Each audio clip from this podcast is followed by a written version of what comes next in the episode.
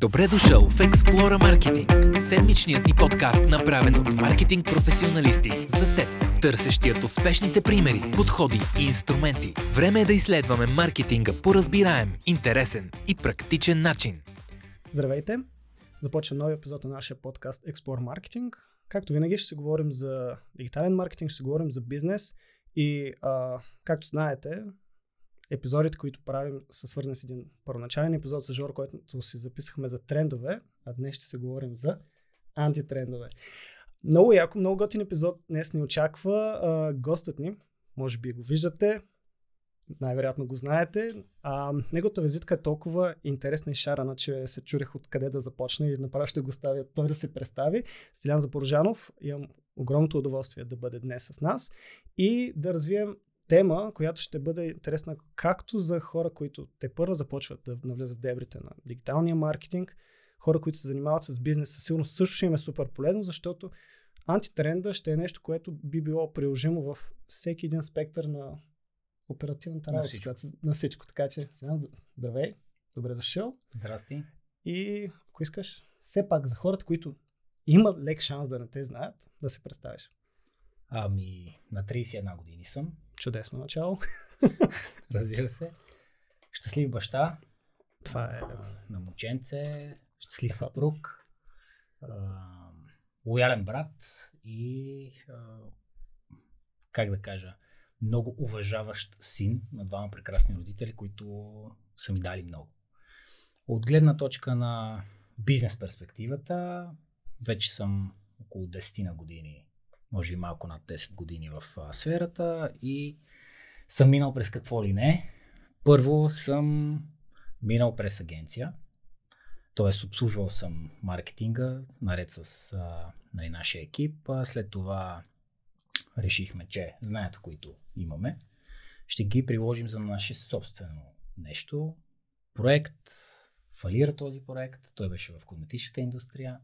А, инвестирахме в R&D в един технологичен а, проект, а, който нали, просто не се получи. Нямахме опита, ням, нямаше тайминга, идеята беше готина, но след това отново се върнахме към а, агенцията и в последствие стартирахме така по време на тренда за e-commerce 2017 година стартирахме първо един онлайн магазин за козметика, след това още един за хранителни добавки и още един за хранителни добавки, трети, който беше вече разделен спрямо мъже и жени. И наред с агенцията и наред с трите онлайн магазина стартирахме и Digital Pro, програмата професионален а, по дигитален маркетинг. След това Invest Pro за инвестиции. Оф топик, завършил съм бакалавър финанси, т.е. Разбирам се с цифрите и с инвестициите, така че може и на тази тема малко да, да захванем. Какво още? Организатор съм на Facebook конференция, първата в България. Очакваме най-накрая Facebook да ни обърне внимание да дойде даден човек. Нали, вече за 6-та година ще я правим тази, нали, този сезон. Доста още мога нали, да разказвам, но както ти сам каза, живота ми е една палитра. А, да, всъщност последното нещо, което се случи по време на COVID, беше фалита на наш друг проект, за който бяхме взели а, 2 милиона евро инвестиция. Заради COVID всичко пропадна, а, общо взето в рамките на 3 месеца направихме един хокей стик. Нали, в маркетинга знаеме нали, този термин. Беше уникално. Инсталации за три пъти под пазарната цена в а, канала Story. Хвана го точно тренда. Mm-hmm. Буквално тренда. Обаче това, което се случи в последствие, нали, нямахме контрол. Разбира се, ние сме късметли, защото това е нещо, което ни взе COVID. Други хора знаем. Нали, а... Да, тук се малко на късмет. Да, да. Така че считам себе си за огромен, огромен късметлия, защото благодарение на всички тези опити на, в моята история съм научил доста и ще се радвам в този разговор, така съвсем лежерен, нали, да споделя това, което имам като философия, тъй като тя е малко по-нестандартна. Повечето хора във вашия подкаст най-вероятно са свикнали да чуват а, така доста конкретни а, стратегии и подходи които да могат директно да копират. Аз ще се опитам също да направя това, но в обратния му аспект. Тоест да накарам хората не да се влюват в идеите, да ги убиват, да накарам хората да се замислят за неща, които по принцип на ежедневна база изпускат. И да, доста интересни неща смятам да споделя, да. така че Много да яко. видим. А, пардon, нали? Вау. Това е така едно от най-готините надграждащи се интрота като визитка, така че супер, супер яко. А, може би едно от предизвикателствата ще бъде да сложим всички линкове към неща, с които се занимавате в description, но разбира се и за Facebook конференцията а, ще така ли към датата, в която ще излезе този подкаст, вече а, официално конференцията ще стартира комуникацията за нея, ще сложим линкове към нея, предполагам, че ще можем да сложим и някой дискаунт код Е, в description, се, да. така че със сигурно за който му е интересно малко повече техническата и стратегическа част на Facebook, ще може да видите в описанието в YouTube и в Spotify. А, и да започваме. Говорейки, ако искаш да хванем темата трендове, защо толкова а, хубаво анализираш антитренд философията? Ами, тази философия с брат ми я придобихме точно в неуспехите. Okay. Повечето хора знаят нашите проекти и ни познават чрез нашите проекти, Мгм. просто защото в техните очи всичко е било успешно. Но това, което хората реално не знаят, нали, са неуспехите. И ние имахме огромен късмет много бързо да се проваляме и да инвестираме свои собствени пари, без а, нали, инвестиция външна от, а, от ангели или от други инвеститори. И това ни даде възможност да създадем един начин на убиване на идеите, които да ни, да ни спасява от тук нататък. Защото само един човек, който рискува много в началото, научава едни уроци, които след това му дават, създават му една рамка, начин на мислене, който след това може да го предпази. Антитренда за мен е начин на мислене, начин на живот, защото той всъщност ни оставя в а, настоящето. Той ни кара да гледаме бизнеса, маркетинг стратегията по такъв много конкретен начин спрямо резултатите, които ни искаме да постигнем. Какво имам предвид? Ами, аз съм завършил финанси. За мен бизнеса е просто единствено цифри.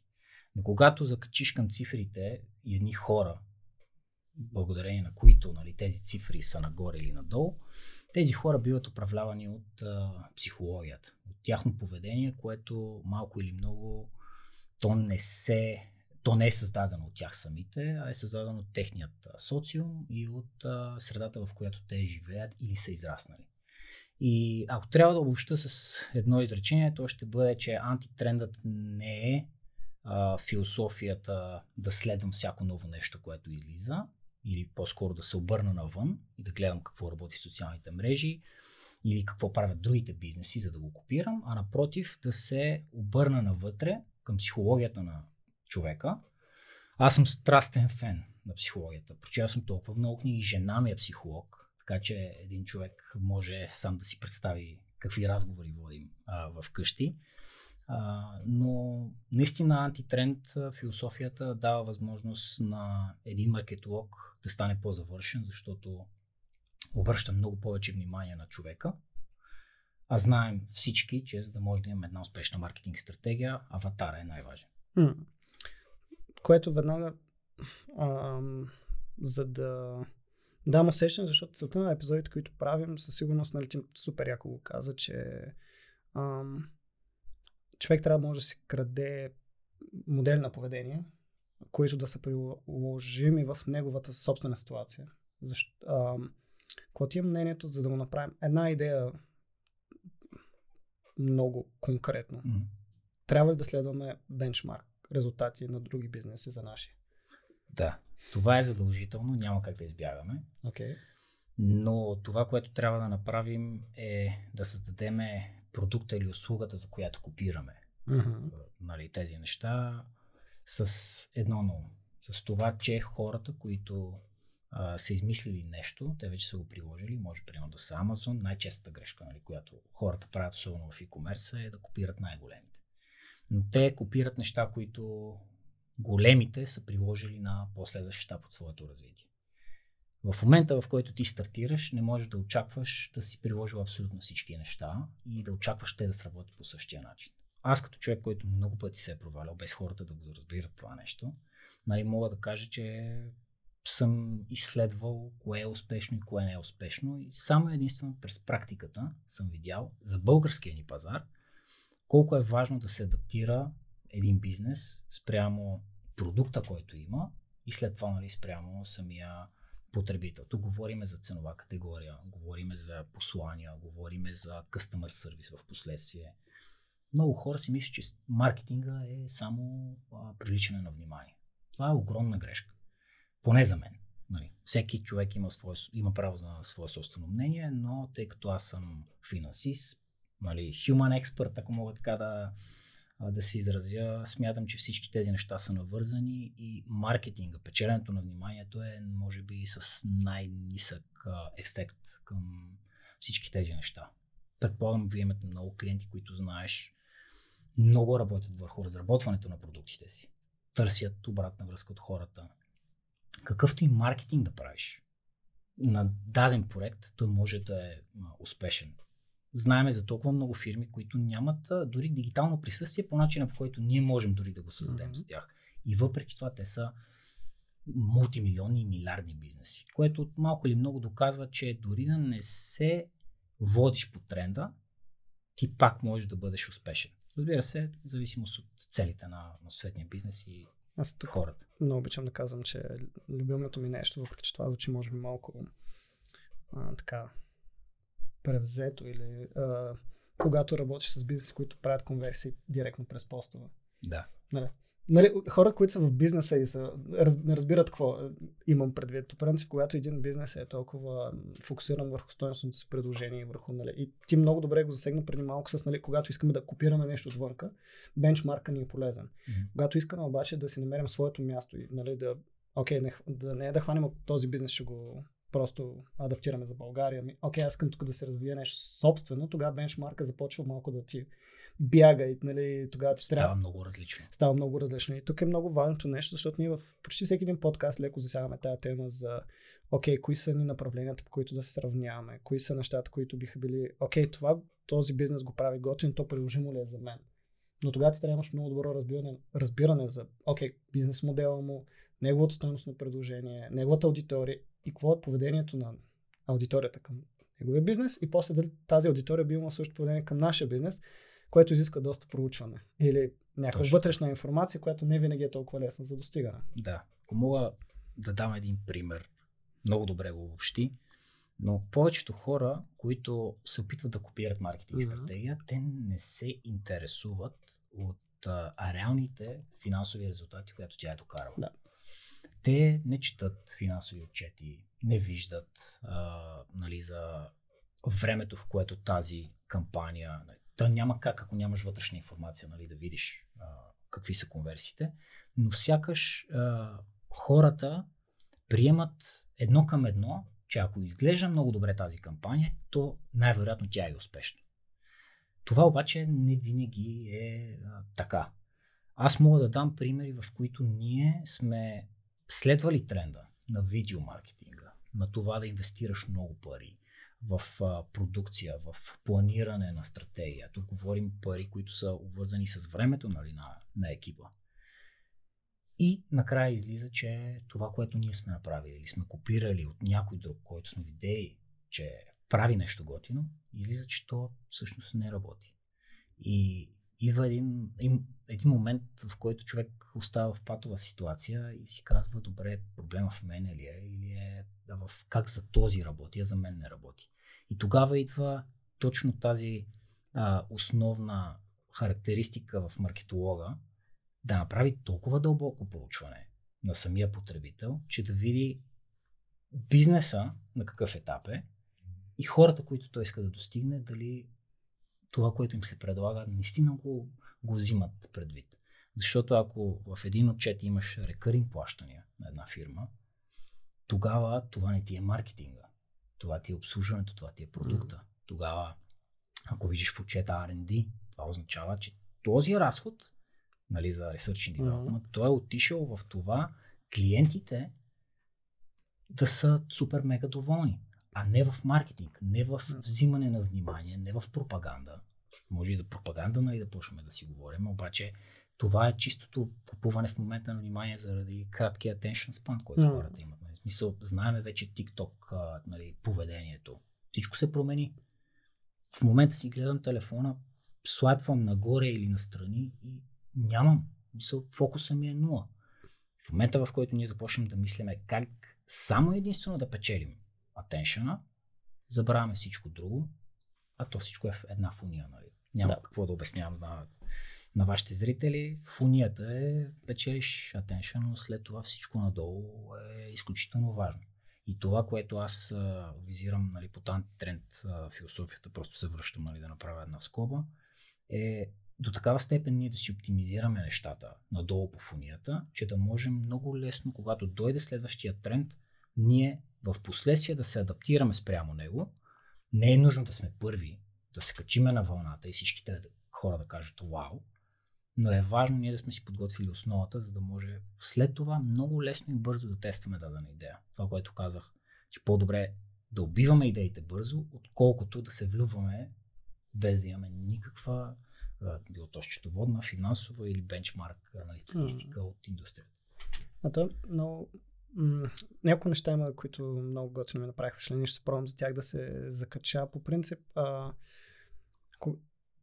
моя прочит на това, което нали, ти споделяш за антитренд е да сме достатъчно фокусирани. Окей, ние знаем какъв ни е бизнес модела и да намерим нещата, които са приложими за нас, а не, не просто, защото сме чули, окей, това е супер, готино, ще го направим, без да... Винаги по-точно в фокуса да ни бъде, окей, какъв ни е нашия бизнес модел, какви са нашите аудитории, кое е тяхното поведение и когато видим нещо готино, което би било приложимо, то да е релевантно на това нещо, а не да правим, както много често, окей, дайте да влезем в TikTok, а нашата аудитория да е 45+. Окей, може би ще Просто е за да бъдем там. Просто за да бъдем там. Окей, ако имаш ни пари или време, най-вероятно тогава бизнес моделът ти не е зависим от маркетинга или от тези пари, което също е ситуация, но е много важно просто да знаем фокуса. Аз все повече това се пробвам да, като се говоря с клиенти в дадени проекти, окей, какво време от работното ни време нашия дигитален маркетинг взема? Или маркетинга по принцип. Аз дори се пробвам все по-рядко, нали, окей, това е дигиталния маркетинг. Не, генерално маркетингът ни какво време взема от ежедневието ни на оперативна и стратегическа работа и каква е зависимостта към директните бизнес резултати. Ако е голяма, значи сме окей в бизнес, който има хубава фуния. Ако е по-малка, шансът да сме в бързо оборотен сегмент, където е сложно да правиш фунии, може би е по-голям. Но нали, това примерно е едно от най-големите предизвикателства как да правиш проследимост в. FMCG, защото Да. нали, там, когато говорим трендовете са много готини, защото там са доста бързо приложими, но пък трудно доказуеми за преки. А, а, така че едно от нещата, които като следващ мост към, като тема а, ще ми е много готино, ти леко го засегна. А, ако си на второ място, какво печелиш, какво губиш? Много е по-добре да си на второ място. Ам, просто ще отворя един дисклеймър. Ние сме 6 човека Мгм. в а, нашата компания. Достигнали сме максимум 12, а, като до този момент а, ние винаги сме се опитвали нали, да, да измисляме нови неща, които се адаптират спрямо сегашното моментно състояние на, на пазара. Но идва един момент, в който ти виждаш, че за да си постоянно първи и постоянно да иновираш, това означава ти да а, постоянно да експлорваш, да намираш нови идеи, да търсиш а, нови варианти, да правиш много нови тестове, които просто, за да се случат правилно, така както ние смятаме нали, за правилно, особено от финансова гледна точка, да смяташ всяка една статистика на всеки един етап от фунията, наистина излиза много скъпо и времеемко. И в момента, в който а, аз говоря през призмата на един bootstrap нали, предприемач, т.е. аз съм стартирал от а, агенция, сервизирайки другите, изкарвайки едни пари и реинвестирайки в нещо собствено с малък екип, това, което аз казвам, може да не е валидно за хора, които са вече разработени бизнеси, които правят по 7 цифрени суми или нещо подобно. Това, което обаче нали, ти дава възможност, когато си втори, в този случай ние приемаме втори, ние, нали, проектите ни винаги си приемаме като втори, защото това първо казва на хората, че ние се фокусираме повече върху тях, върху продукта дава ни възможност ние да се фокусираме не толкова върху райдването на тренда, Мгм. колкото върху постоянното взимане на обратна връзка. Digital Pro, бих искал нали, да го дам като пример, е такава програма благодарение на обратната връзка на нашите курсисти. Тя стартира с една идея, която беше копирана от а, щатите. Мгм. На Ryan Dice, Digital Marketer, те бяха пуснали 2016 година, ако не се лъжа, сертифициране. Нали, нямаше, а, не беше по същия модел, по който нали, сега имаме ние, а, но стартирахме с а, нали, живи обучения, запис онлайн, Да, който че почти не гледаем. първите, ако не се лъжа на пазар. Да, да, да. Не, втори бяхме. Втори бяхме. А, Мисля, че Софтуни, вие Софтуни. ще изложа кой още друг беше. Да, Но-. Софтуни бяха първи с този формат. А, нали, топик ние трябваше заедно да го направим, но те решиха самостоятелно да, да го правят. Аз, разбира се, тогава а, като по-неопитен нали, човек се изнервих и казах, ми ние ще го направим по-добре. То че стана, нали? А, и сега сме неформалния лидер на пазара. Мгм. За хората обаче, които гледат маркетинга, те виждат а, как софтуни сипват едни пари за реклами, няма постоянна комуникация, няма нещо, което да е измислено така, както трябва да бъде измислено. Мгм. Докато ние изповядваме философията рекламирай 3-4 месеца в годината, една огромна кампания, спечели вниманието на хората за кратък период от време, в който да им дадеш максимум стойност и конвертирай в това време. Тоест, ако някой седне да ни анализира трафика, SEO стратегията и всички тези неща, ще види, че ние сме по-назад от тях. В Мгм. момента, в който се види роя Мгм. на инвестирано време, инвестирани пари спрямо резултатите, нали, които ние сме постигнали и в доволни клиенти, а, и в а, финансови резултати и така нататък, нали, хората веднага виждат, могат да направят сравнението и да кажат, всъщност, нали, да си втори на опаковка, финансово, май е много Е, това е по-добре. много готино нещо, защото ам, първо, това има леки допирни точки и до нас като агенция. Нали, аз винаги по срещи казвам, защото те, окей, вие супер бързо се разраствате и така нататък. И нали, количеството проекти, които ние сме отказали през годината, заради фокуса върху това, че искаме да сме добър сервис провайдер, нали, да имаме високо качество на услугата, да сме фокусирани върху бизнеса, който на нас ни е не само интересен, но в който ние сме добре. Нали. Примерно, ние e-commerce, онлайн магазини не правим. В смисъл, ние винаги сме казали, че това не е наш основен бизнес. И заради това сме го разхвърляли навсякъде, и към Gamba Shop, и към къде ли Да, в смисъл, да. към а, бизнеси, които вярваме, че биха били добър а, solution за тях, което със сигурност ни е намалило и бизнеса, и хората, и като количество. Ние съвсем спокойно можехме да бъдем 100 човека. Да. И нали, не го казвам без да... Наистина, това са неща, които могат статистически да се видят, но в един момент не винаги обема носи качество или печалба. Нали, двете неща са, а те са също пряко вързани с а, маркетинга. Точно така. Има бизнеси, които през годините е било много интересно, работим с даден клиент, той казва, абе ние си махаме, а, променяме си бизнес модела, ценовата политика, от 12 човека маркетинга става един, Мгм. но също време вдигаме маржовете и вдигаме цените. Което, окей, ако го правиш заради бонусите просто и заради някакви хора се благодетелства, това не е точно в интерес на бизнеса. Да. Но ако това нещо го насочиш в това да направиш хубаво стойностно предложение и да знаеш, че окей, ние не искаме да завладеем света, но искаме поне територията, която да завладеем, да го направим качествено. Е Точно така. много готин начин. И, и тактиката ви е много интересна, със сигурност. Ами да, аз а, нали, мога да кажа, че тя е и лесно копируема, е, т.е. Дубли, дубликируема. Мгм. Защото направихме същото нещо с InvestPro, Мгм. нали, следващата ни програма, която тя пък а, удвои резултатите. А, нали, правим я с, а, в партньорство с а, Стойне Василев. Нали. А тя и темата с финанси е, Темата е с много по-голяма. Нали? Ако... Аз онзи ден на тази да. тема си говорихме с Жоро Знянчето, бе, казвам колко са дигиталните специалисти в България, защото винаги гледаме подкаста, нали, как да стигаме до правилна аудитория, как да си развиваме самото позициониране на подкаста. И аз винаги гледам други подкасти, какво правят в България, каквото и си говорим, не е да прилива от подкасти, но в финансовата ин- индустрия, така да се каже, има много интересен, вече развиващ се някакъв такъв тренд на хора, които говорят на тази тема. И съответно и хората са много повече. Да. Но знаеш ли, тук ще се включа а, първо, ще ти задам един контравъпрос. Супер. Знаеш ли защо ние Digital Pro вече Мгм. 5 поредни години нямаме подкаст? Това е хубав въпрос. А,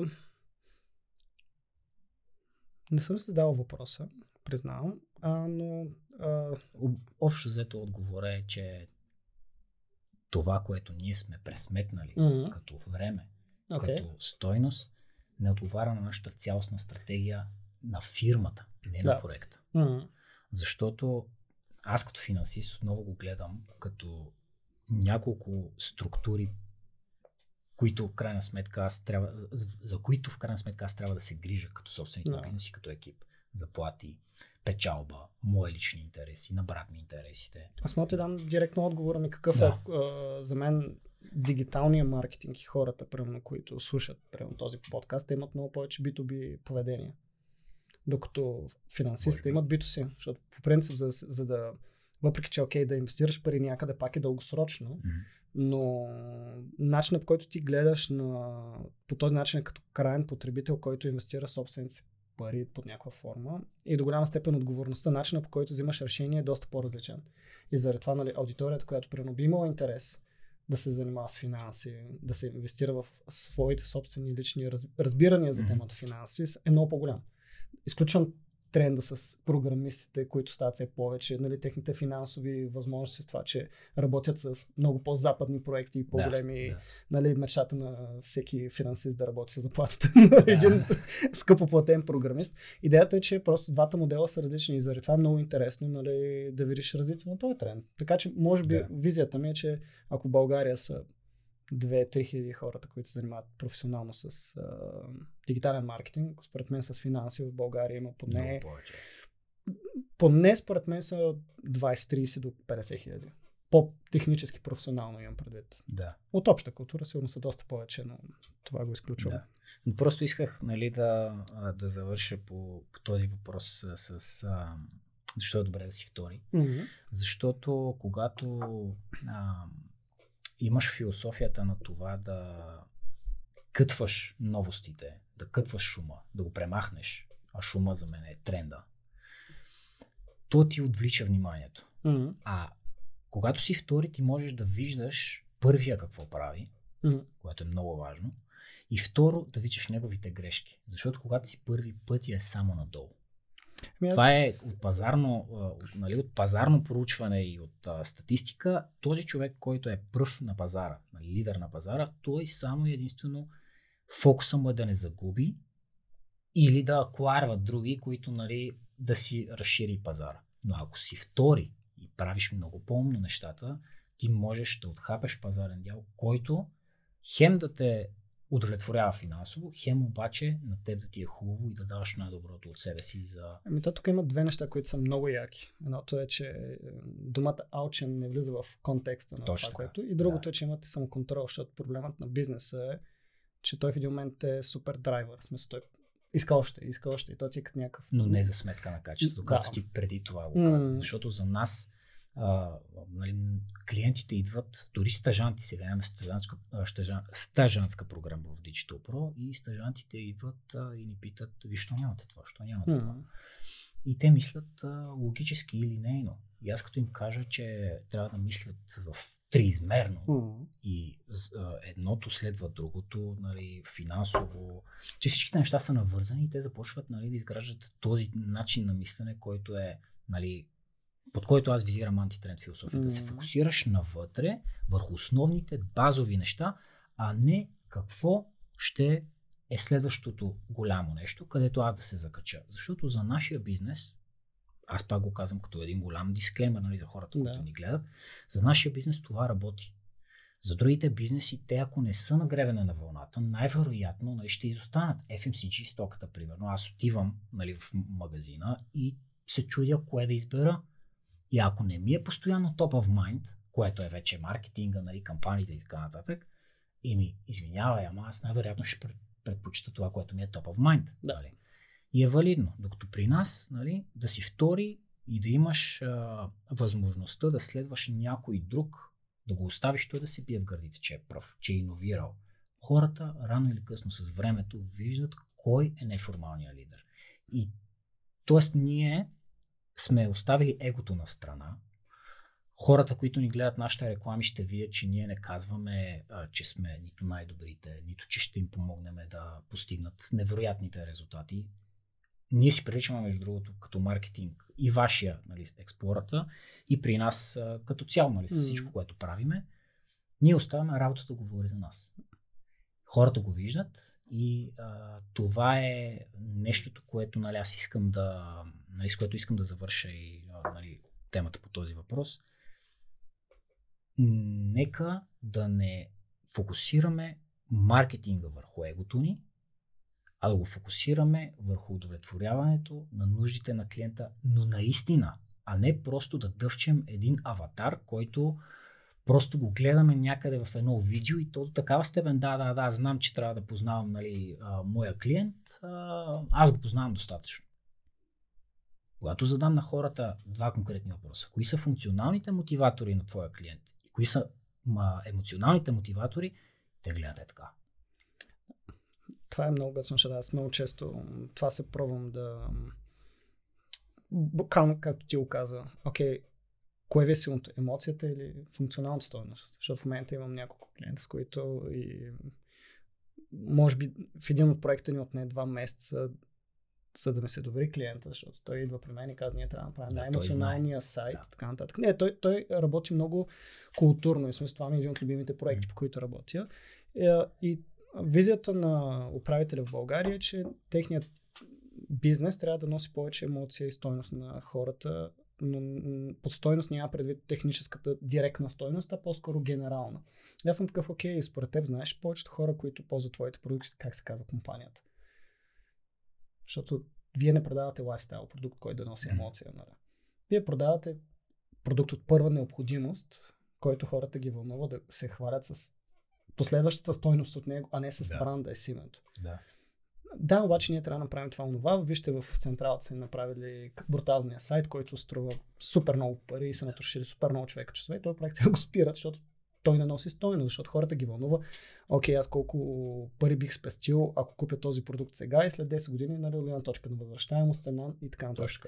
И темата с емоционалния и функционалния а, емоционалното и функционално стойностно предложение е супер важно, защото това показва разбирането ти на най-важното. Поведението. Да, най-важното и даже бих препоръчал една книга на, нали, на вашите зрители, която се казва Предвидимо и рационални Яко. на Дан Ариели. Тази книга ще отвори очите на хората. Ако Жоров все още не е препоръчал. Моля? Ако Жоров все още не е препоръчал. Ами, най-вероятно аз на него съм е препоръчал, да. Защото ще кажа една друга, когато нали, вече захванеме темата за, за психологията. Подготвил съм се yeah. с моите книги, нали, които са, супер, ми, супер. А, са ми променили начина на, на мислене. Сигурно нали, в този един час или колкото дойде, да, да. колкото дойде а, нали, няма да мога да дам и да го разширя. Mm-hmm. Но а, тази книга, конкретно, тя показва как а, мислят а, хората и колко емоционални същества са. И дори нали, да имаме много добре описан функционален мотиватор и да се опитваме ние чрез него да тригърнем поведение, хората винаги ще си бъдат животни mm-hmm. в а, този нали, изказ, нали, чисто маркетингово, който е аз винаги ще мога да, те, да ти повлияя първо чрез емоция, т.е. ти сам каза, твоят клиент му е отнел два месеца да ти има някакво такова доверие, че вече да те допусне до такава степен, че той да те слуша рационално. Тоест трябва да премине нали, mm-hmm. през а, един цял път. Тук вече говорим за а, една много, много широка тема, нали, как да спечелиш доверието на хората. То не е чрез пропагандата и трендовете и а, а виж а, видео в TikTok много яко, нали, и след две минути забравям, че съм го гледал. Точно заради Изключваме контекста, че да. ние може да сме много пропагандно ориентирани, но някой път забравяме какво продаваме. Именно. Нали, Точно за да Имали сме тренда. примери, окей, това е супер да. тренди, печат се Точно. разни награди да. за супер силни маркетингови резултати, като обаче накрая бизнеса има друг бизнес, който прави повече с просто да. говорене купи този продукт, защото така работи. Именно, да. И когато ти разбереш психологията на твоя потребител, нали, първо е много важно да разбереме масовата психология. Как човек влияе на другите. тук друга книга бих препоръчал. Тя се казва Wanting на Люк Бъргис. Тя е базирана върху миметичната теория на един политолог и философ Рене Жирар. Той с едно изречение обяснява, че ние като хора, желанията ни не са наши. Те са чужди. Тоест, ние имаме копиращо поведение. И в момента, в който ние видим даден човек, че иска нещо, веднага имаме предпоставка да си мислим, ако знаем нали, този факт и вярваме в него, разбира се, че другия човек до него, в неговата среда, евентуално би поискал същото нещо. Сега как ще достигнем до него? Нали, са вече маркетинг подходите, експлора маркетинг подкаста нали, е един вариант, mm-hmm. в който всеки един B2B маркетолог може да види тези хора наистина знаят mm-hmm. какво правят. Ще ги контактна. Но идва един момент, в който пък вие каните хора като мен и други хора, които благодарение на техните сърчове в, в интернет попадат нали, на експлората. Сега, сега разбра защо те Не, не, нали, извън кръга на но си има SEO стратегия от всякъде. Да. Всички тези маркетинг подходи нали, показват гениалност и комбинативност на човека, който ги е измислил. Mm-hmm. Но ето сега, ако ние копираме същото нещо, но знаеме това, което ти каза, че са около 2-3 хиляди човека таргет аудиторията, ние ще разцепим един пазар евентуално и нашия ефорт, който ние трябва да направим, е в пъти по-голям да ви бием, защото хората вече имат бенчмарк, който, по, по който бенчмарк те сравняват. И когато хората знаем, че сравняват, това е копиращото да. поведение. А, ми ами виж на тези подкаста. Този не е толкова хубав. Mm-hmm. И в момента, в който ти знаеш, че имаш ограничено количество време, ограничено количество ресурси, ограничено количество нали, екип, ти трябва да се фокусираш върху нещо, което е най-важното, за да може да имаш нали, максимум рой на инвестицията. Така че нали, психологията е, може би, най-важната посока на един маркетолог, за да стане нали, завършен, защото тя ще даде най-голям рой адаптивността му спрямо всеки един проект, в който той се а, инволва, нали, се включва. Ето, вие имате колко клиента имате в, в агенцията? Те кощо около 100. 100. Нали. Ще да кажа 50 и невероятно ще да те обида. Шегувам се, разбира се, но 100 клиента. Имате 50 човека. Нали така беше? 70. Извинявай, да, ето. Ще поработим да, това, Жоро, няма проблем, да, ще ги да. апдейтнем цифрите, да. не се притеснявай. Всички тези хора на ежедневна база работят по различни проекти. Mm. За да могат те да са адекватни, те трябва да работят с някаква рамка, в която mm. те да изпълняват процеси. Тук идва психологията, когато ти видиш, че човек реагира на определени тригъри mm. и, е отговор... и нали, даденото му поведение може да бъде а, така подбутвано от теб mm-hmm. с определени неща, няма значение какъв проект ти подхващаш, защото ти използваш, тръгваш не от пазара, тръгваш от потребителя, след това е пазар и след това са трендовете. Много Повечето хора да. правят по обратния начин. На мен това много ме скеф, защото ти по начина, по който тук е малко зад колесна информация, но това е един от, нали, ако от всичките вече близо 50 епизода, нали, имаме различни хора с различни подходи за подготовка на този подкаст, нали, ти дойде супер, окей, okay, гайс, ето това ще ми е идеята mm-hmm. и ти много готино си ги градираш нещата.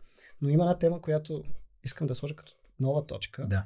която а, до голяма степен сега в движение, докато се говорим, супер много ми допада и съм гордо сигурен какво ще ми кажеш, но какво ти е поведението към това да казваш не и да упростяваш нещата?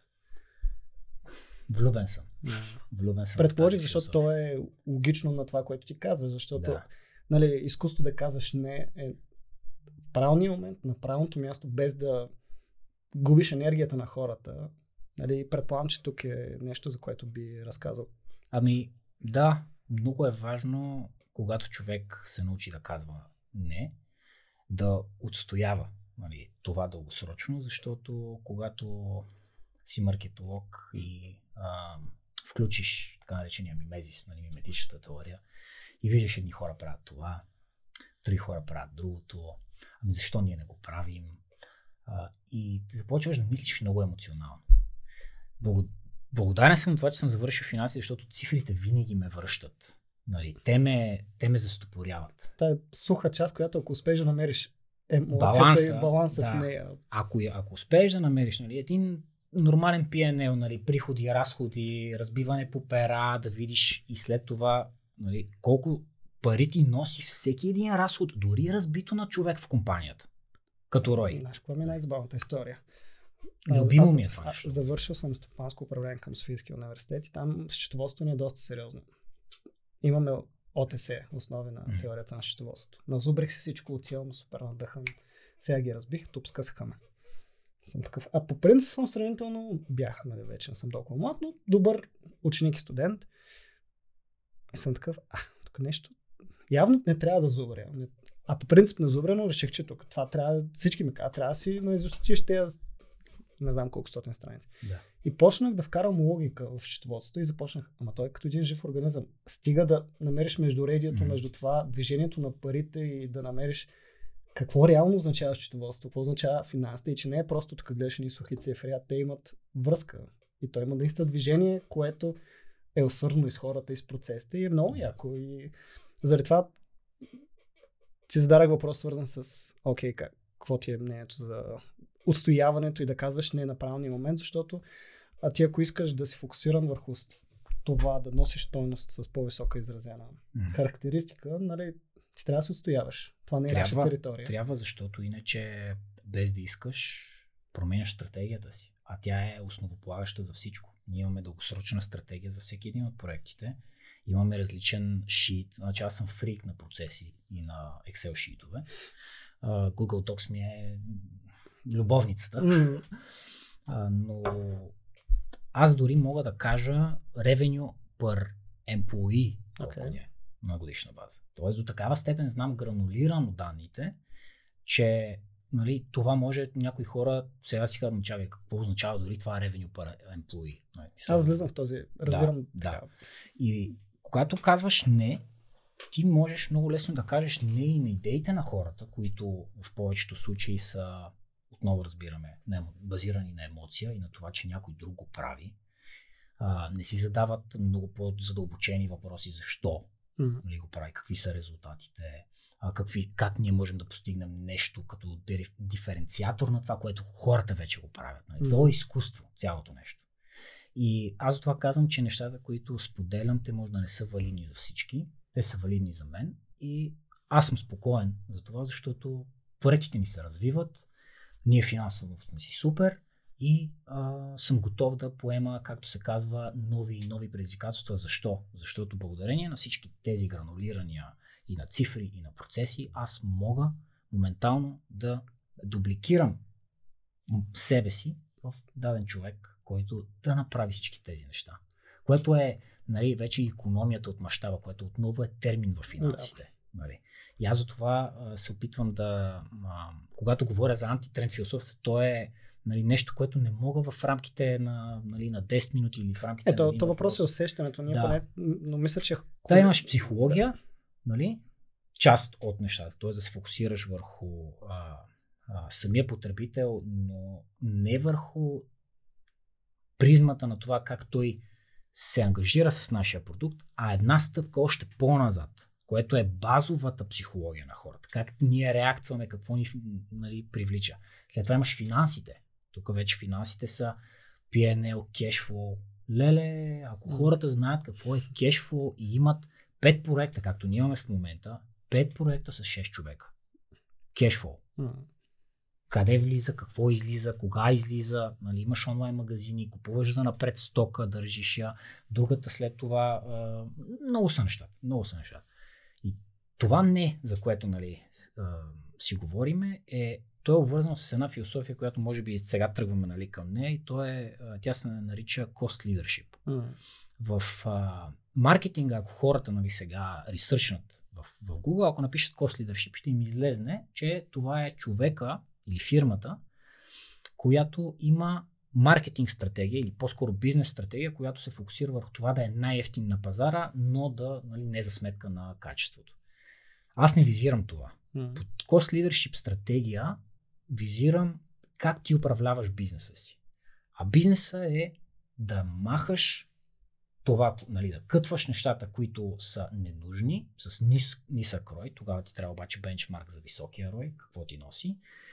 Разбира се, много по-сложно, нали, опитвам се тази сложна концепция, която, нали, без да казвам обаче и вътрешна информация, нали, как ги правим, а, нали, надявам се хората да разбират, че да казваш не е много по-добре за твоята маркетинг стратегия дългосрочно, отколкото да следваш тренда, защото това, ако, ако нямаш вече силно разработен бизнес модел, който да ти носи пари, ти се използваш много на риск, което вече в инвестициите yeah. нали, е нещо съвсем различна тема, но рискуваш много. А, аз съм малко повече риск, риска върс, нали, е, може би термина. А, и гледам, и аз и брат ми сме такива, и двамата нали, сме завършили финанси. А, не знам за кой път го таковах, но е важно, нали, че да, цифрите са много важни. Ние гледаме да правим неща, които са с асиметричен резултат, да. а не едно по едно, или едно по две, за да, за да се отделяваме да. и така. Асиметрията е нещо, което и в инвестициите следваме като подход. И cost leadership, cost leadership стратегията в един бизнес е нещо, което силно се надявам все повече и повече хора, които работят с свои собствени пари, си ги изкарали от сервис след това ги. Нали, mm-hmm. Като нас. Ние не сме получавали външна инвестиция и знаем какво е да къташ знаем какво е всеки един лев да гледаш да го правиш максимум нали, оптимално, за да ти докара. Съвсем различно е да управляваш маркетинг бюджет на други хора, нали, с техните пари. Стреса пак го има, стреса обаче вече е на по-различно ниво. И нали, там е да не се а, бранда ми, нали, да не го а, разбия. И, и е, тук вече зависи от лайфтайма на бизнеса. Да, дали е в да. началото, дали вече е в maturity, дали да. вече е към окей, okay, то към края вече е друга дано да няма, да, да, да, да, да, няма. Нали, възможно да върви да. нагоре или поне в... А, аз и това нещо последно време доста, последните 2-3 години ми е много готин да анализирам всеки бизнес в кой етап от 4 се намира и реално маркетинга. Защото едно е да хванеш стартъп в началото и там да имаш някакъв маркетинг, където mm. там, каквото и говорим, return on investment или ad spend или whatever, нали, доста сложно. Тук зависи от бизнес модела и така нататък, но че трябва да нещо да се е случило, да се е завъртял, за да може този маркетинг да го натисне, да, да, да, го засилиш. и да го нали, скалираш. Изключвам да, бизнеси, да. които са Окей, okay, има някакви нишови бизнеси, да. или такива, които Фейсбук много често ги блокира, които тя, тях може, но това не е стандартният бизнес да. модел. Така че това е едно от по принцип нещата, които винаги трябва да знаем къде ни се намира бизнеса, за да можем да правилно да се фокусираме. Но на мен едно от нещата, които ми направи много впечатление, готино е. И, защото на тема финанси, може би, аз също имам, се стара да имам добра култура, но по-скоро като процеси на управление, не техническите аспекти, да. за които ти споделяш, но много приятно впечатление ми направи това, до каква степен ти оставяш ситуацията да ви контролира или ви искате да може да контролирате ситуацията. Mm-hmm. Защото ти на няколко пъти загадна за това нещо. Да. Защото ти когато влезеш в окей, ако се отидеш на първо място, ти нямаш тая гъвкавост. Нямаш контрол. Нямаш контрол. Ти оставяш течението, защото не знаеш какво следва след теб. Mm. Което има хора, които обичат този адреналин и този, но тази тема ми е много интересна. Колко обичате вие ситуацията да ви контролира или вие искате да можете да контролирате ситуацията? Ами, аз вече нали, споделих, че съм контрол фрик на база процеси, което означава, че и съответно риска върс човек, mm-hmm. което означава, че нали, не обичам да се поставям в ситуация, в която аз нямам контрола. Както ти сам сподели, дойдох с вече помислено, нали, какво можем да говорим, какво искам да споделя, защото за мен а, много по-добрия вариант е да си подготвен, има дори една, едно правило на 5 П, не знам дали си го чувал. Перфектната подготовка предотвратява провала на представлението. а, и този подход също, аз нали, дори използвам думата подход сигурно 100 пъти в, в подкаста. А, да, но то това е. Но това хората е... да, да.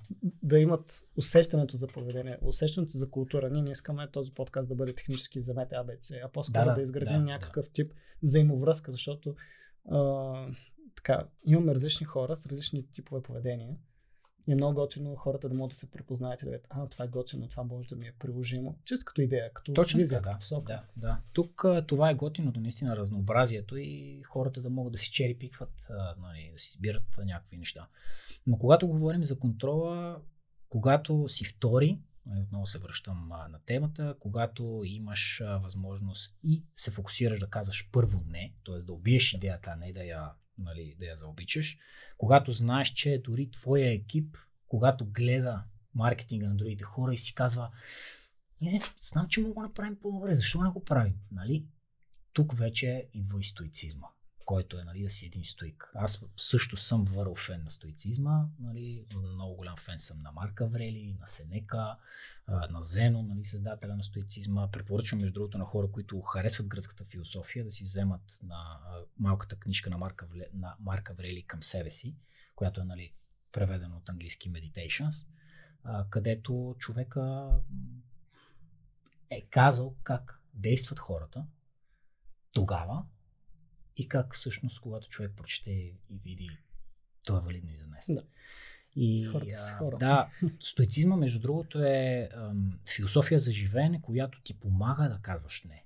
Нали, всъщност, а, decision, нали, това съм го научил от брат ми, идва от а, нали, корена на думата му е а, да, да режеш, означава. Мгм. В смисъл от decide. М. И всъщност, когато даден човек има много възможности, какъвто сега живеем, било то социални мрежи, нали, ако го фокусираме към маркетинга, ти избираш къде да доминираш. Аз съм стартирал кариерата си като Facebook експерт. Аз всъщност не съм Facebook експерт. Хората ме възприемат по този начин, защото аз имам определени, нали, определен образ, който съм създал през годините. Но аз нали, не искам да звучи така егоцентрично, но смятам, че съм много повече, защото съм генералист, който обаче е много задълбава в човешката психология. Има, дори във вашия екип съм сигурен, че има хора, които са по-добри от мен. Мгм. Ако седнем да си поговорим, сигурен съм. Но това, което примерно на тях им липсва, ще са другите генерални нали, а, моменти, било то с финансите, с а, нали, психологията, които ще помогнат роя на решенията, които ние взимаме в края на деня, да са много по-големи. Това, разбира се, се, се придобива с опита, с знанията и всички тези неща. Но всичко започва С някой кът. друг неуспешен проект. Да, о, Нали, моля те да ако е- почнем, да. Това е много- за, за, за друг епизод. да, в други припомням. може би, 2 да. милиона евро, 2 милиона евро, COVID, нали. И го казвам с, а, нали, а, надсмешка, но хубаво е хората да знаят, че това боли. Защото когато отидеш при инвеститори, това също е много важно нали, да се каже, когато отидеш при инвеститори с един бизнес план, а, седнеш, преговаряш с тях, виждаш какво е важно с тях и си слагаш репутацията и си направя една маркетинг стратегия, една social media стратегия, всичко гърми, както М. трябва да бъде. Стартираш кампания, защото историята е буквално такава. Ние взимаме парите а, 20- 2019 декември месец, 2020 петък 13 на март месец М. да удря ковида. Мисля, че тогава беше. Да, Да. Точно така. Хокей стика беше в първите два месеца в февруари. В февруари месец аз искам борд митинг. Забележи. А, изисквам борд митинг, за да може в последното кю парите, които сме планирали от инвестицията, да ги преместим сега, защото сега сме напипали жилката. Знаеш, нали, Да. тайминга в маркетинга е изключително важен. Нали. Човек трябва да може да продаде пък и на клиент, когато нали, хване нали, жилката, да го изтиска на макс. И аха, аха да стане. Което, нали, а, си е a experience, нали, Да. смисъл, уникално е.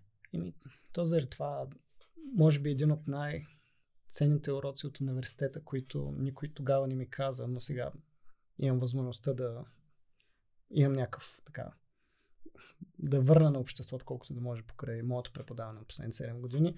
В економиката има едно много готино нещо, което е изключвам слот анализа, но има един пестел анализ, който никой не ти обръща внимание на него.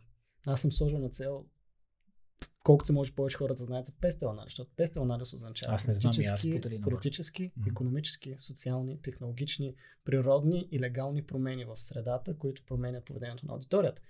И ти когато си изградиш поведение, но просто при мен случи така, че като имаме палитра от клиенти с различни бизнес модели и изведнъж идва COVID, гледаш едни бизнеси трайват, други падат надолу. Времето се променя, става студено. По едно време някакви бизнес почват да правят повече пари. Да. Изведнъж а, TikTok идва и хората почват да взимат решения по различен начин за различни бизнеси. По едно време нали, ти започваш да хващаш, аха, факта, че има все повече мобилни устройства, ти позволява този бизнес да се развие. А, факта, че социологическата демограф, нали, демографията в а, пазара се променя, окей, това може би най-лесно, защото всички маркетологи се ориентират с промяната на демографията, какво се случва с Facebook, всички знаем, нали, преди 10 на години беше място за младите, тези млади вече сме стари и дори Фейсбук ни е... Плашещо е, между да. другото, демографията И- на отива. Научиш ли се да имаш изграден навик да следиш промени в средата и как това променя поведението на аудиторията е супер полезно за маркетолога. Но въпросът е, че много бизнеси не са си го приложили в бизнес модел. Окей, преподават го в университета, но никой не ти казва за какво изобщо служи това нещо. Мгм. Свикнали се с ана- анализа, окей. Гледай си хубавите, силните, слабите страни и така На нататък. теория, на теория това много работи, на практика Да. обаче... И аз съм си го сложил това като цел.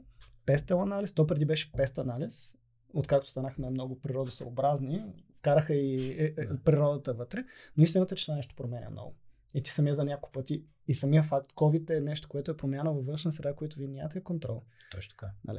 Има бизнес, които позволяват да се адаптират, да се развият, да се запазят някаква част от бизнеса да не фалират. Има бизнеси, които нямаш какво да направиш. Ти си Така е, да. просто в а, много кофти ситуация.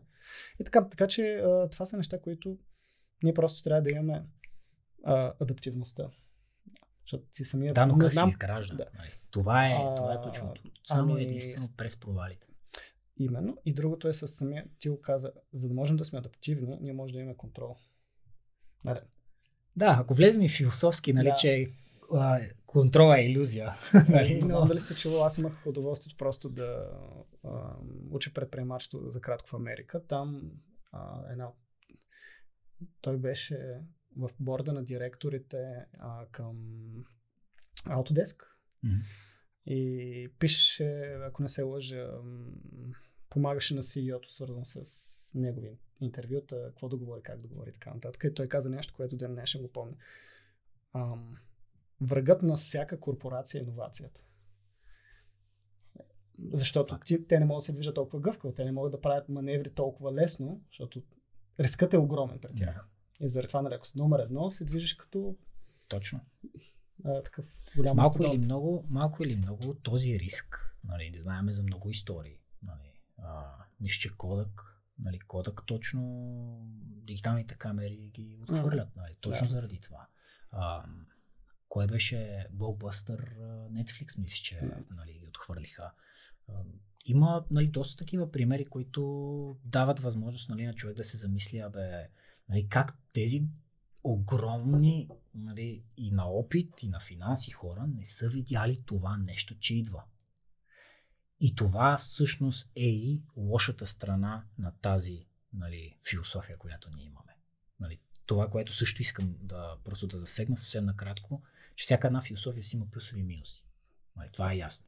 Когато имаш cost leadership стратегията, това означава, че трябва сам да си окей, okay, че ти да си на второ място, което егото нали, бие. Когато някой дойде и ти каже, що не правиш това, ти трябва да му се обясняваш. Няма какво да му се обясняваш.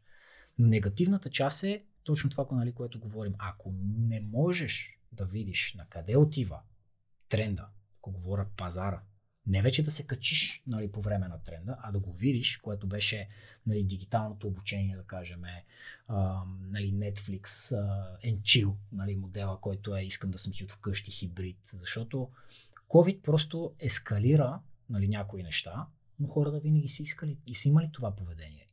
И, и бе, между другото, ако се замислиш, навсякъде в дадена компания, когато са нали, рекрутвали хора, това да можеш да работиш петък от вкъщи е било представено като мега бенефит. Което Сега е се- дефолт. Вече ако го нямаш, си Именно. се Разбираш ли, да. хора изобщо. Нали? Да. И минуса е, че се движиш, може да се движиш по-бавно. Ние, какво визирам под можеш да се движиш. Ние буквално се движим по-бавно. Ако сега тези идеи, които аз имам в Excel, ние започнем да ги правим, на мен ми трябва 20 човека. Буквално 20 човека, mm. за да можем да го изпипваме, нали, както трябва. Но това е за сметка на друго нещо. Нали. Аз, пак казвам, съм предприемач, собственик на бизнес, за да ми е хубаво, както си говорихме и behind the scenes, но и да изкарвам пари. И в момента, в който има хора, които гледат вашия подкаст и са на моето място, стартират сега, имат нали, bootstrapping а, философия, т.е. аз ще изкарам хиляда, ще ги нали, няма да отида да си купа нещо с тях, ми ще ги реинвестирам и така, защото ние така 5-6 години сме го правили с брат ми, за да можем да стигнем нали, до, до момент, в който да не се притесняваме за нищо. Идва един момент, нали, в който ти си преценяваш, ми чакай сега, ако аз искам нали, да ми е по-важно да имам его момента, хората нали, да ми се кефат да работя с големи брандове, отивам да работя в голяма агенция, където ще имам бюджет с клиентите, където ще имам лидершип, който да ме учи. Тоест имаш пакет. Mm-hmm. Но ако искаш да си от другата страна, т.е. да имаш възможността да замахваш силно, много често, т.е. да се проваляш, нали, и един път да стане, но да имаш асиметричен резултат, както се е случило нали, при нас, то ние замахахме много пъти, не стана, но и замахнахме много пъти и станаха и те. Нали. И идва един момент, в който ти трябва да избереш по кой път. Това не означава, че нали, това, което аз казвам като философия, нали, антитренд, трябва да живееш самостоятелно на базата на тази. Си го вкара много хубав положителен да. аспект. Има си хубавото, има си лошото, но може и двете. Нали, примерно ние с хибридно. Аз mm-hmm. считам себе си като хамелеон в различна среда. Аз съм интроверт по принцип, но в момента в който влезна, примерно, в такава обстановка или а, правиме конференции и така нататък, аз превключвам на друго, на, на друг вайб. Mm. Тоест, човек може да прави и двете. Въпросът е да не са 50 на 50, а да имаш водещо. При нас водещото е да си втори, но да можеш да иновираш. Например, нали, просто давам конкретика, защото нали, доста философски го, го зачерпнах, но пък мен ми е приятно и друг път може вече и в конкретика нали, да влезем. Но да кажем, ние а, сме първите хора в България, които продаваха през вебинар 2014 година за наши клиенти. Първите хора, които правяха 5 цифрени суми за една вечер с оферта за вебинар. Не го бяхме измислили ние модела. Взимаме го от щатите, просто го адаптираме спрямо потребителското поведение тук. Правилния момент или ситуация и добра и основа, продукта, на която да. Да. Идва и нали, монетизираш аудитории, всички неща. Идва един момент, в който вебинарите се всеки започна да ги прави. Тоест, вече не е тренд. Нали. И ние си казваме, добре, кое е следващото място, на което ние можем да съберем максимум брой хора, за да можем да имаме максимум рой на инвестирания маркетинг. Сега, да, конференциите. Конференцията събирам всички. Защо? Защото поведението на хората сега, аз не искам да си губа времето, много дълго време да гледам курсове или нещо подобно, искам някой да ме води. За един ден ще отида, защото всичко ми е action packed. Буквално mm-hmm. отивам за един ден, научавам всичко, безплатна конференция и за 5000 човека гледате 2000 човека на живо. Тоест ти си им спечелил. Нали, ако ти кажа и цифрите, аз мога да ти ги покажа, да ти изпратя скриншоти в последствие, да видиш, кажеш, вау човек, наистина един такъв подход, как печели хора за кратък период от време толкова много и те да са фокусирани и ти вече да им влияеш по време нали, на събитието, пак нали, чрез процеси, така че те да купат твоето нещо. Роя е невъобразимо голям. За тук говорим за едно към 50 да, но, нали, но това усещането, което ти даваш през цялото време, че той не ти е водещ. Именно. Защото нали, ти той ти е важен, чрез... но не ти е водещ. То е, да. То, Нямаш то такова е... нетърпението да... Ето хора, трябва да направим такъв. Не, не, да. трябва да направим нещо готино да. и окей, ако можем да контролираме ситуацията, фокуса ни да е там, но това Точно. да не е водещо, тънка е границата, но... Да, и това, с което нали, искам просто да завърша с този пример с конференцията, е, че там ние контролираме вниманието. Иначе, всеки, всяко едно видео, всяка една индивидуална кампания или а, послание, статия, тя е капка в морето, в този шумен свят, в който живеем. Ние трябва да контролираме хората, за да можем да ги поставим в ситуация, в която те да чуят нашата оферта и да можем да им повлияем нали, емоционално. Затова ние избираме да правим кампания 3 месеца, не, цялата, не в цялата година. Затова ние, ако влезнат хората и видят на фейсбук страницата ни колко ни е нали, запустена, мисъл няма чак толкова Да, много то ми направи активност. впечатление, че и, и сайта сравнително на фона на други Да. конференции по-късно го пуснахте, но те хората се знаят. Хо... Не, разбираш ли смисъл? Тук. Това пък е друго. Нали? Когато имаш... А... Това за конференциите е много интересно, защото ние сме една от трите конференции, нали? топ 3 според мен в България, нали, за малки и среден бизнес. Да. Да. Нали, не големите брандови конференции, които са като Digitalk или на Капитал, Или нали, или- да, Webit и така нататък. Да. Ние гледаме да сме много-много практични. И на нас ни трябва кратък период от време, защото тогава максимизираме и сме тествали за по-дълъг период. Нали, не си мисли, че не сме. И данните казват период 1, период 2, период 3, увеличава ли се резултата или пада резултата. Ние правим статистически зависимости, които ни казват печелим ли повече, ако ни е по-дълга кампанията, както и ако увеличаваме бюджетите на адсетовете, нали, конкретно нали, за Facebook, печелим ли повече? Въпреки, че печелим повече трафик, дали конверсията ни си запазва, нали, обема и роя и тъна и тъна. Cost leadership модел. Много яко. Което ние нали, имаме достатъчно много теми, по които, но още веднъж. Статистика, Google Analytics, честота и етика на работа с статистиката. Да. да. Е... Не е плашещо, между другото, нали? Ти един път влезеш ли аз на предишния епизод а, а, с Александър точно за това говорихме как един път научиш ли се и свикнеш ли, като всяко нещо на този живот, стига ти е важно, на теб трябва не повече от 10 минути да гледаш Google Analytics, за да видиш трендове, да видиш усещане, да видиш процента на директен трафик към органичен трафик и Мгм. някакъв вид било то e-commerce или някакъв goal tracking или какъвто и да е вид conversion, който си сложил, да видиш поведение на аудитория. Но на тебе ти трябва динамика и ти Мгм. трябва достатъчно много ти да си свикнал с, с това, за да можеш бързо да вземаш решение напред какво да правиш. Да. Само една скоба ще отворя, че ние имаме Google Data Studio направени Мгм. За нашите проекти, които са базирани на нашата фония и гледаме много гранулирано определеното поведение на потребителя. Всичко ви е автоматизирано, за да ви... Точно така, но и най-важните да- неща. Нали, отново режем много от нещата, които ако влезнеш в Google Analytics и да, не да, да. знаеш нали, какво да гледаш, То това хората се плашат. за- влизат да и казват какво да гледам аз. Това пак с опита Но те става. Data Studio, като им пуснеш, пак им се струва Е, да, сравнително страшно, да. ако те не са свикнали с да гледаш Source Medium, сечение Да, в да. Google Analytics, Да. което ти три клика. Но пак заради това говорим. Култура, етика и постоянство за нещата, които са ви важни. Ако дигиталният маркетинг ви е важен, вие трябва да работите с Analytics, трябва да знаете какво е Source Medium и защо е толкова ключов, за да имате усещане за дигитално потребителско поведение към вашия бизнес. Така че а, накрая винаги завършваме с нещо, което, въпреки че ние така между другото можем още поне Да. два часа да, от- да откараме. Ти на няколко пъти сподели за книги. А, какви са, така се каже, твоите препоръки за хората да са в крак с нещата, които биха им били полезни в техния бизнес? Източници, какво четеш, какво обичаш да гледаш. Ти вече го каза, но все пак някакви насоки. Да. Ами, основното нещо, хората трябва да обърнат внимание много-много на психологията по начин, по който те до този момент не са. Защото това ще им помогне на абсолютно всички сфери на живота. Лично, професионално, колегиално, нали, бизнес и така нататък.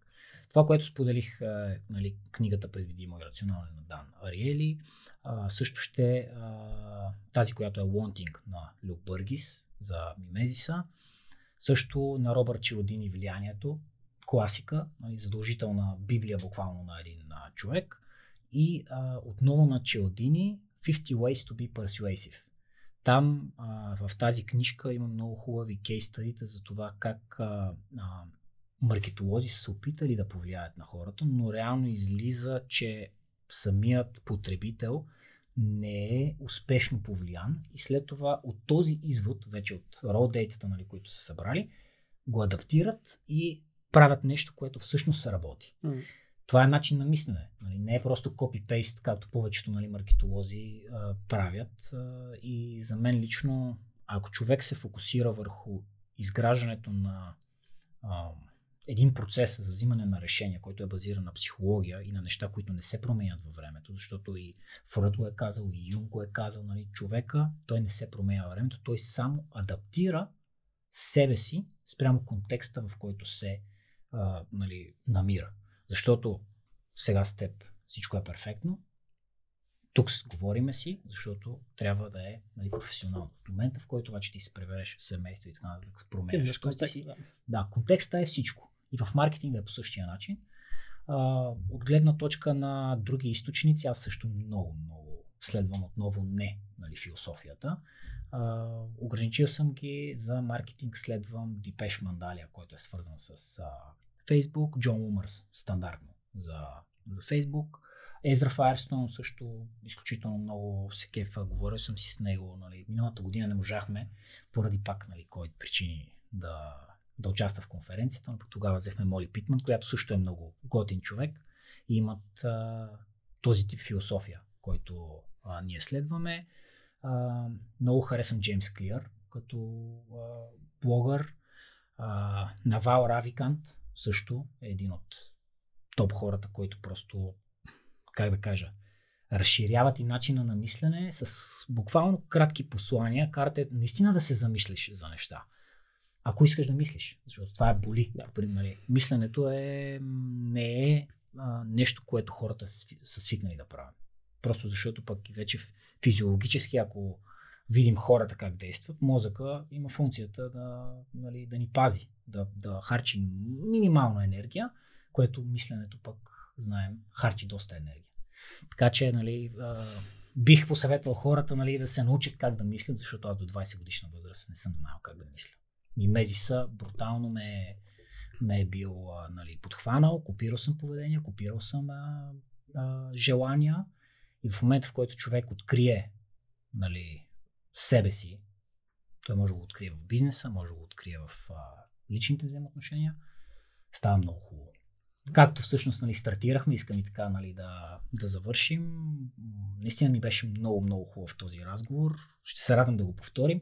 Надявам се на хората също да им е било а, много хубаво, защото това, което правят, трябва да им носи огромно удоволствие. На мен ми носи да правя всичко това, да споделя тази философия. Надявам се хората нали, да не я разбират като екстремистка по някакъв начин, че само нея трябва да се следва, не напротив. Трябва да има баланс. Балансът е всичко. Това следвам и в а, нали, моя живот. Надявам се и в ами, със сигурност... подкаста да съм го направил и да съм го показал. Не, аз искам да благодаря за участието. Със сигурност начинът по който представи твоята визия, което е баланс между човешки решения, технически неща, с които ти си успял да развиеш себе си mm. и да го приложиш в бизнеса.